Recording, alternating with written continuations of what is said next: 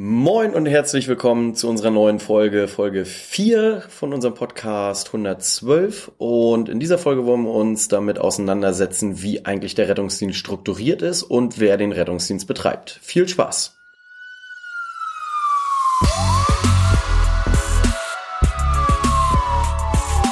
Moin, du hast 112 gewählt, dein Podcast rund ums Thema Rettungsdienst. Ja, moin zusammen. Wieder zusammengefunden. Schön. Die ersten Folgen sind online. Chan, wie sieht's aus? Wie geht's dir? Ja, ich war im Urlaub, wie du mitgekriegt hast, endlich mal wieder. Ja, schön. War auch, sag mal, Zeit, der nächste könnte auch schon wieder kommen. Und weißt du, was mir im Urlaub aufgefallen ist? Na. Wir haben ja so einen kleinen Deutschland-Trip gemacht, hast ja mitgekriegt, Ja. einmal quer durch die Lande. Und was ich immer wieder faszinierend finde, egal wo du lang fährst und irgendwie mal den Rettungsdienst siehst, es ist gefühlt immer ein anderes Fahrzeug. Ich habe von der Feuerwehr über die Bundeswehr, über sämtliche Hilfsorganisationen, Privatunternehmen, ich habe gefühlt in den zwei Wochen von jedem irgendwie ein Fahrzeug gesehen. Das ist echt immer wieder erstaunlich. Ja, und das ist spannend, weil wir hatten das äh, zwischendurch auch als Frage bekommen äh, von einer, die uns folgt, weil sie sagte, genau das nämlich. Also bei manchen steht DRK drauf, bei manchen steht Johanniter drauf, da gibt's viele verschiedene andere. Und ähm, warum, warum ist denn das so? Also wer, wer macht es denn überhaupt? Und das ist auch mir in den zwei Wochen echt aufgefallen. Also gefühlt, ich würde mal sagen, aus dem Kopf raus 20, 25 verschiedene Rettungswagen gesehen von sämtlichen Organisationen, was man das sich so vorstellen kann. ja, genau, und damit ihr wisst, wie das Ganze funktioniert und warum das so ist, sind wir ja heute hier zusammengekommen. So ist es. ja, Felix, erzähl mal. Tja, wir haben in Deutschland das Prinzip des Föderalismus. Das heißt, dass jedes Bundesland in diesem Gebiet selbst zuständig ist für den Rettungsdienst. Okay. Die meisten Bundesländer geben diese Verantwortung der Durchführung des Rettungsdienstes ab an die jeweiligen Kommunen, also die, die Kreise und kreisfreien Städte. Ja. Und die machen das dann folgendermaßen. Entweder äh, betreiben sie den Rettungsdienst in Eigenregie, geben das ab an die Feuerwehr oder geben das ab an andere Hilfsorganisationen, Johanniter, Malteser, Deutsches Rotes Kreuz und wie sie alle heißen. Oder was gibt's noch? Es gibt ja noch die privaten, hört man immer wieder, dieses ganz oder leidige Thema, private Genau. im Rettungsdienst ja, private nein. Oder Bundeswehr ja auch tatsächlich, ne? Also wir kommen hier so Hamburger Umfeld, also auch die Ja. Bundeswehr ist ja Auch tatsächlich. Dresden habe ich gehört. Ja, die, ähm, die ist ja in den normal zivilen Rettungsdienst mit eingebunden. Also man denkt immer so Genau. Bundeswehr immer nur äh, immer nur im Ausland unterwegs, ist aber gar nicht. Okay, aber du, du sagtest Eigenbetrieb, äh, so als, als Beispiel. Das heißt, wenn die Kommune entscheidet, wir wollen den Rettungsdienst selber betreiben, dann sind die Angestellten auch, also die den Rettungsdienst dann unterhalten, sind auch Angestellte des Kreises oder der, der Stadt sozusagen. Genau. Okay. Und damit beschäftigt im öffentlichen Dienst. Okay. Genau. Wie sieht es jetzt aus, wenn das nicht kreisfrei betrieben wird? Das heißt, wenn jetzt zum Beispiel ein Kreis sagen würde, hey, ich vergebe das jetzt an das Deutsche Rote Kreuz zum Beispiel, kann der das so ohne weiteres machen? Oder gibt es da irgendwie, dass das heißt, okay, nee, es muss aber, er muss ein Angebot sich vom DRK und vom ASB einholen, oder das muss immer ein Privater mit dabei sein. Leslie, wie schaut da so die Lage aus? Ich habe da mal irgendwas so von Ausschreibungen gehört, Europarecht, genau. irgendwas schwenkt mir da noch so im Kopf umher. Ja, genau. Also es gibt zwei verschiedene Modelle, die da funktionieren. Also der, der Träger des Rettungsdienstes bleibt immer noch die Kommune, ähm, aber es gibt dann das sogenannte Konzessionsmodell. Dazu gehören zum Beispiel Hamburg, Berlin, äh, Rheinland-Pfalz, Baden-Württemberg, Bayern. Oder es gibt die Submission, dazu gehört Brandenburg, Bremen, Hessen, Mecklenburg-Vorpommern, Niedersachsen, Sachsen-Anhalt, Schleswig-Holstein und Thüringen. Ähm, die unterscheiden sich beide insofern, als dass bei der Konzession wird lediglich das Recht der Nutzung der Dienstleistung übertragen. Das heißt, ähm, nehmen wir jetzt mal zum Beispiel Hamburg sagt, hey, den Rettungsdienst, ähm, da macht es ja viel die Feuerwehr, aber wir holen uns eine andere Organisation rein, deshalb übergeben wir euch das Recht dieser Nutzung. Und der Unterschied ist, dass die Firma, die dann dort in Kraft tritt, ähm, die rechnet nicht mit dem Träger, nicht mit der Kommune ab, sondern rechnet selber mit den Krankenkassen oder mit den Kunden ab.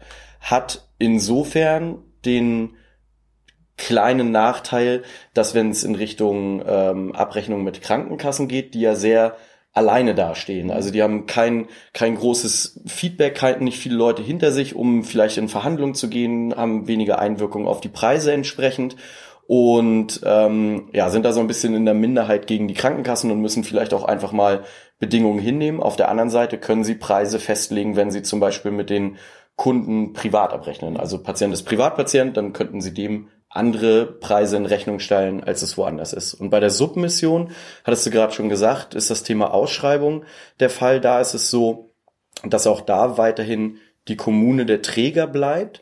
Ähm, man macht ein EU-Ausschreibungsverfahren nach bestimmten Kriterien, woraufhin sich die verschiedenen Anbieter darauf bewerben können und dann wird ein Unternehmen ausgesucht, der unterhält dann den Rettungsdienst und im Gegensatz zur Konzession rechnet das Unternehmen in der Submission direkt mit dem Landkreis ab.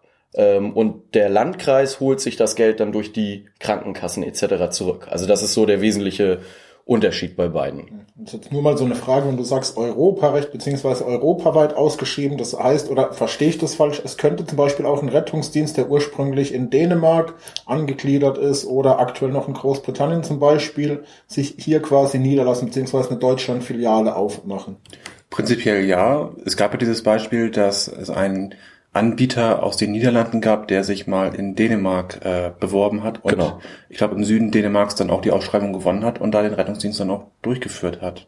Genau. Oder also, noch sogar durch, durchführt. Ich bin da gar nicht so genau im Bilde. Ja, und das ist halt natürlich immer schwierig. Also ich, ich bin auch persönlich bin ich immer sehr für EU-Recht und ähm, Ausschreibungsgeschichten einfach, dass der, dass der beste Anbieter da das unterhält. Auf der anderen Seite muss man natürlich sagen, wie gut durchsetzbar ist denn das, wenn ich jetzt aus einem Land komme mit, mit eigenrechtlichen Situationen und betreibe mit einmal den Rettungsdienst woanders. Klar werden die auch Mitarbeiter haben, die in dieser Region leben und arbeiten, aber ähm, ich glaube, da spielt wirklich viel eine Rolle. Ähm, funktioniert das so in Ja. dem Stil? Ne? Also ja, die Frage ist, wie lange wird dann sowas ausgeschrieben? Ist das dann dauerhaft? Das heißt, wenn zum Beispiel irgendwie einer ausgeschrieben hat, kriegt das dann irgendwie auf Jahre hinweg oder? Ja, also es ähm, sind meiner Meinung nach vier oder fünf Jahre, auf die die Ausschreibung ist. Und dann würde eine erneute Ausschreibung stattfinden. Und das, also klar, dem Bürger ist es unterm Strich ja egal, welche Organisation kommt. Hauptsache, da kommen Profis, die äh, Ahnung haben von dem, was sie da tun. Aber die, dieser Wechsel, und da hängen ja auch manchmal ganz andere Dinge dran, ne? der, der Betreiber macht vielleicht noch nebenbei den Katastrophenschutz, Sanitätsdienst für örtliche Veranstaltungen und ähm, da mag es sicherlich in der Region Leute geben, die auch eine Assoziation dann haben mit dem Unternehmen, ja, und dann kommt vier, fünf Jahre später kommt vielleicht mal wieder Neues. So, ne? Es kann auch das Gleiche bleiben, aber es muss immer wieder neu ausgeschrieben werden. Also das heißt, so wie ich dich verstehe, um das mal zusammenzufassen, kann es passieren, dass alle Jahre, je nachdem wie die Ausschreibung läuft, vom Prinzip her irgendwo eine neue Organisation fährt. Das heißt, wir nehmen jetzt mal eine Stadt wie Hamburg als Beispiel, da kann es sein, okay, es fährt vier Jahre lang das Deutsche Rote Kreuz, dann wird wieder neu ausgeschrieben, dann kommt irgendein Konzern aus Dänemark, nach wiederum vier Jahren fährt der nächste irgendwo. Das heißt, es kann so eigentlich passieren. Äh, Ja, also am Beispiel Hamburg jetzt nicht, weil da ist ja die Konzession, da wird ja lediglich das Recht übertragen, das ist nicht ausschreibungspflichtig. Ähm, aber im Bereich Schleswig-Holstein als Beispiel jetzt, da könnte das der Fall sein. So. Ne? Außer da schließen sich Kommunen zusammen und sagen, wir machen das Ganze hier im Eigenbetrieb. Ist ja gerade in Schleswig-Holstein der Fall. So. Dazu direkt ein Beispiel wäre dann vielleicht sogar Nordfriesland, die das wirklich komplett ähm, in Eigenregie durchführen. Genau. Da sind die Kollegen, soweit ich weiß, auch dann direkt angestellt Ja, beim Kreis. Genau. Und Weil wir jetzt hier schon öfters mal das Thema Kollegen, Mitarbeiter hatten. Felix, wie schaut's denn generell aktuell im Rettungsdienst aus, was Personalmangel an betrifft? Man hört ja teilweise immer sogar im Rettungsdienst werden inzwischen Mitarbeiter abgeworben, Mitarbeiter angeworben. Fahrzeuge können teilweise nicht besetzt werden. Was würdest du dazu sagen, wie so die aktuelle Situation ist? Ja, nach, nach wie vor existent. Es gibt da so ein, ja, ein strukturelles Problem, würde ich behaupten, das noch ein paar Jahre andauern wird, ehe man das behoben haben wird, äh, so dass wir nach wie vor immer irgendwie auf dem Zahnfleisch laufen. Das, Ja. das heißt, es ist auch definitiv Fakt, dass Mitarbeiter abgeworben werden. Das heißt, es kann passieren, der eine Kreis wirbt dem anderen Kreis Mitarbeiter ab, dann geht es dem Ja. einen Kreis beziehungsweise der anderen Stadt wieder gut, was Mitarbeiter anbetrifft. Dafür Ja. schwimmt dann wortwörtlich die andere Stadt. Obwohl ich nicht sagen würde, dass es den anderen Kreis dann gut, oder der, der anderen Organisation dann gut geht. Personal brauchen sie alle. So, das, ist, äh, das, das verschiebt sich alles nur so ein bisschen äh, von links nach rechts. Aber es ist ich würde behaupten, es ist nirgends richtig gut.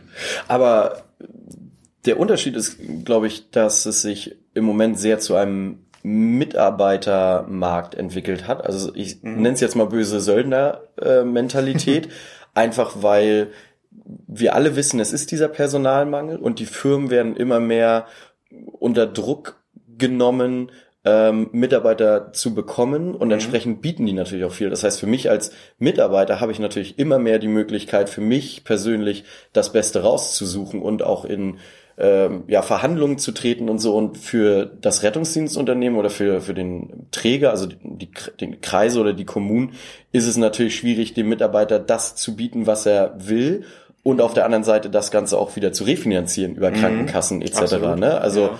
Ähm, ja. Obwohl sich auch das, wenn dieses strukturelle Problem des Personalmangels irgendwann behoben sein wird, wird sich auch dieser Mitarbeitermarkt dann wieder verändern hin zu einem Arbeitgebermarkt. Ja.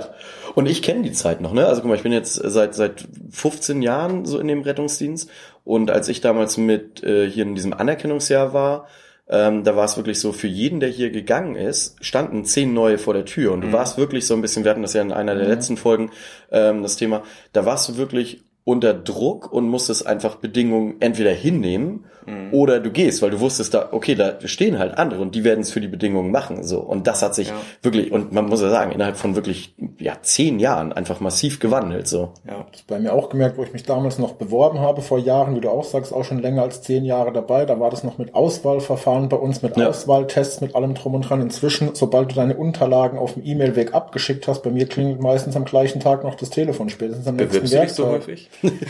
die letzten Jahre schon ab und zu mal, auch mal den Arbeitgeber gewechselt. Nee, aber ich finde, also für den Mitarbeiter ist echt angenehmer geworden, finde ich. Ja, genau. Ja, auf jeden Fall. Ja, unterm Strich, klar, muss man natürlich auch einfach sagen, es bringen alle ihre Qualifikationen mit, alle haben eine entsprechende Ausbildung gemacht und es wurde auch abgenommen ähm, unter einer Prüfungskommission etc. Aber man merkt ja schon Qualitätsunterschiede so, ne? Und natürlich sind die Unternehmen die den Rettungsdienst betreiben, darauf erpicht, die Autos zu besetzen. Und da sieht man mal vielleicht von ein paar Faktoren ab, solange die Hard Facts da sind. So, ne? Also während man früher ja noch viel auf ähm, Sozialkompetenzen Wert gelegt hat, glaube ich, muss man ein Stück weit unter bestimmten Aspekten davon abrücken. Okay, der hat seine Qualifikation, der ist Notfallsanitäter, der hat einen großen Führerschein etc., der bringt alles mit. Ähm, das passt nicht Bombe. Genau, passt vielleicht nicht unbedingt ins Team, aber hey, uh, so what, was sollen wir tun? wir, wir nehmen den und das ähm, ja, macht es auch schwierig für, für ein Wachengefüge etc. Und ja. Das heißt, die wichtigste beziehungsweise die Kernaussage davon ist, die Autos müssen rollen. Ja, als ja und als Träger, der der, der Kreis hat immer noch die, die Verantwortung, den Rettungsdienst zu stellen. Und der kommt ja in Bedrängnis, wenn ein Rettungswagen nicht ankommt, äh, wenn, wenn Autos nicht besetzt werden. Und klar, diesen Druck gibt der natürlich auch weiter. So, also, Oder wenn Fahrzeuge auch zu spät kommen. Genau. Also außerhalb der jeweiligen Hilfsfrist. Ja, okay. Also Hilfsfrist, willst du da kurz was zu erzählen? Ja, also auch wieder aufgrund unseres Föderalismus länderabhängig je nachdem, in welchem Bundesland man gerade ist, gibt es eine unterschiedliche Hilfsfrist. Für Schleswig-Holstein sind es zum Beispiel zwölf Minuten, innerhalb der ein Rettungswagen an der Einsatzstelle sein muss. Ich kenne das zum Beispiel aus einer Großstadt noch wie Stuttgart, das sind meistens acht bis zehn Minuten. Genau, es ist halt sehr unterschiedlich und ähm, ja. Okay, und ähm, das heißt aber unterm Strich ja auch, nehmen wir eine größere Stadt, mhm da, da kannst du jetzt nicht irgendwo eine Wache einfach hinbauen und ein Einsatz ist am Ende der Stadt irgendwie, sondern du musst ja diese Hilfsfristen einhalten. Wie, wie sieht's denn da aus, wenn es ums Thema neue Rettungswache bauen geht oder so? Ja, also man kann in Hamburg zum Beispiel einfach in Wilhelmsburg eine Wache hinbauen, um die Leute in Langenhorn zu retten. Ja. Da hält man diese Hilfsfrist einfach nicht ein. Mhm. Gib, mal, gib mal ganz kurz für unsere Hörer so ein Dings, mhm. was hast du da ungefähr einen Kilometer dazwischen, weil ich glaube nicht jeder kennt so die Hamburger Gepflogenheiten. Ähm, ich würde schon behaupten, das sind so um bei 20. Ja, hätte ich jetzt auch getippt. So, also das ist schon, und das ist halt Stadtverkehr. Das ist nicht, dass man auf einer Landstraße, Autobahn fix, mhm. rechts ist das Gaspedal und das wird runtergedrückt, man kann runterdüsen, ja. sondern anfahren, abbremsen, anfahren, abbremsen. Und das kostet Zeit. Ja, total. Ein Hardfact dazu, wie es ja durch die Presse ging, Hamburg, neueste Staustadt Deutschlands. Haben wir, ja, endlich, ist so? haben wir endlich mal Platz eins gekriegt, kann man, glaube alle stolz drauf sein. Ja. Nicht?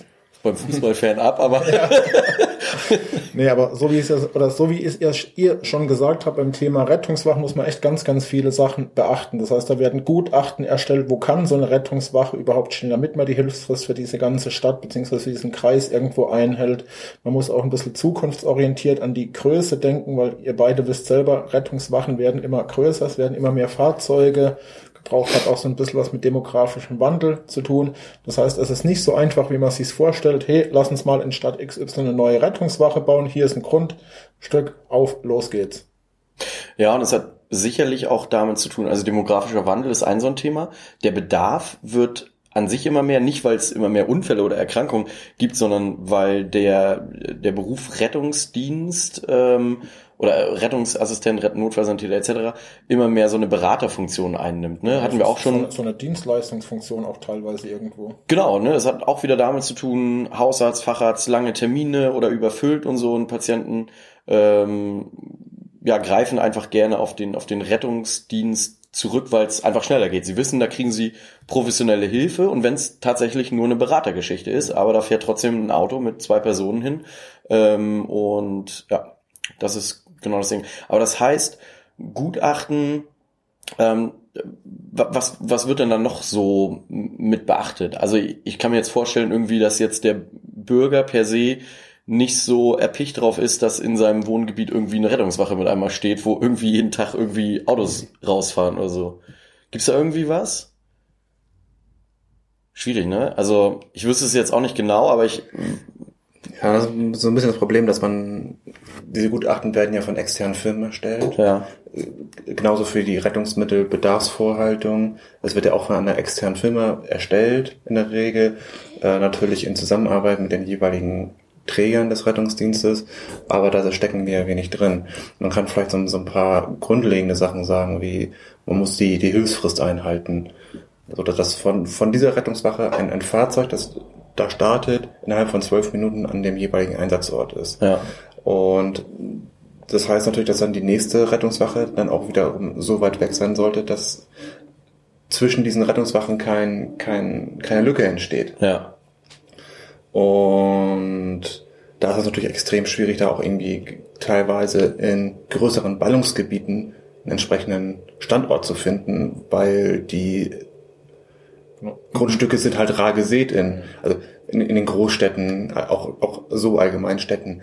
Und das ist natürlich, ja, keine leichte Her Herausforderung. Genau, ihr kriegt es ja schon überall mit. Es herrscht Wohnungsnot überall. Das heißt, für ein normales Wohnhaus ist teilweise nirgends mehr Platz. Und wenn man mal guckt, wie groß so ein Gebiet für eine Rettungswache sein muss, jedes Fahrzeug braucht sein eigenes Tor zum Rein- und Rausfahren. Dann hast du teilweise Rettungswachen, wo bis zu 10, 11, 12 Fahrzeuge vorgehalten werden. Das heißt, wir sprechen da schon von einer immens großen Fläche. Wir wissen, ja. wie zugebaut die Städte teilweise ja, plus, sind. Das wird in Zukunft ja auf jeden Fall spannend. Parkplätze. Ja.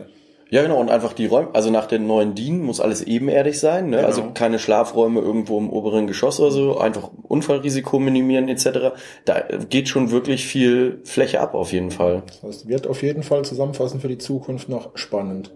Ja, und auch, ähm, weil Felix eben sagte, das Thema Grundstücke, da ist natürlich auch viel ähm, viele Grundstücke sind auch in privater Hand, so, mhm. ne, die vielleicht in Frage kommen, aber da geht's dann immer so um, der legt den Preis fest und wenn die Kommune ähm, sozusagen dieses äh, Grundstück haben möchte, dann muss man da tief in die Tasche greifen.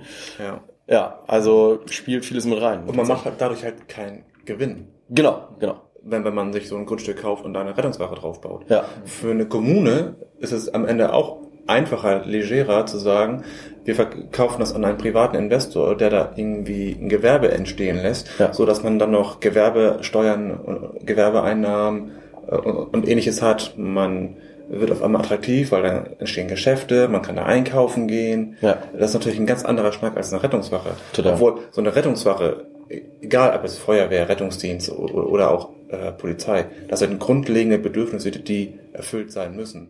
Genau, genau, da ist der Kreis einfach in, in dieser blöden Situation. Genau. Ne, ich, ich muss es liefern und ich weiß, es bringt mir persönlich nicht, außer dass meine Bürger schnell geholfen wird. Ja, so. Genau. Vor allem aber auch teilweise, er muss liefern, aber er kann es nicht, weil wo kein Grundstück ist, wo soll man Grundstück ja. herzaubern, wo soll man Fläche herzaubern? Das ja. heißt, zusammenfassend können wir sagen, wenn unsere Zuhörer wieder irgendwo mal lesen, eine neue Rettungswache soll gebaut werden und es klappt nach zwei Jahren immer noch nicht, dass da ganz, ganz viele Sachen mitbedacht werden ja. müssen. Genau. Ja, ich glaube, wir haben es grundsätzlich ähm, alles zusammengefasst. Das heißt, Verantwortung liegt bei den Ländern, die übertragen es an die Kommunen, die sind der Träger und dann können sie den Rettungsdienst entweder selbst betreiben, sie geben es an Berufsfeuerwehren ab oder im Konzession- oder Submissionsmodell. Ähm, wir haben über die Rettungswachen-Problematik gesprochen. über den Personalmangel. Das heißt, ihr habt off-topic, ihr habt jetzt, wenn ihr irgendwie einen Job sucht, wenn ihr noch nicht ganz genau wisst, was mit eurer Zukunft anfangen sollt, geht jetzt in den Rettungsdienst. Ihr habt als Mitarbeiter beste Voraussetzungen. So sieht's aus. Ja, vielen Dank fürs Zuhören. Bis nächstes Mal. Bye bye.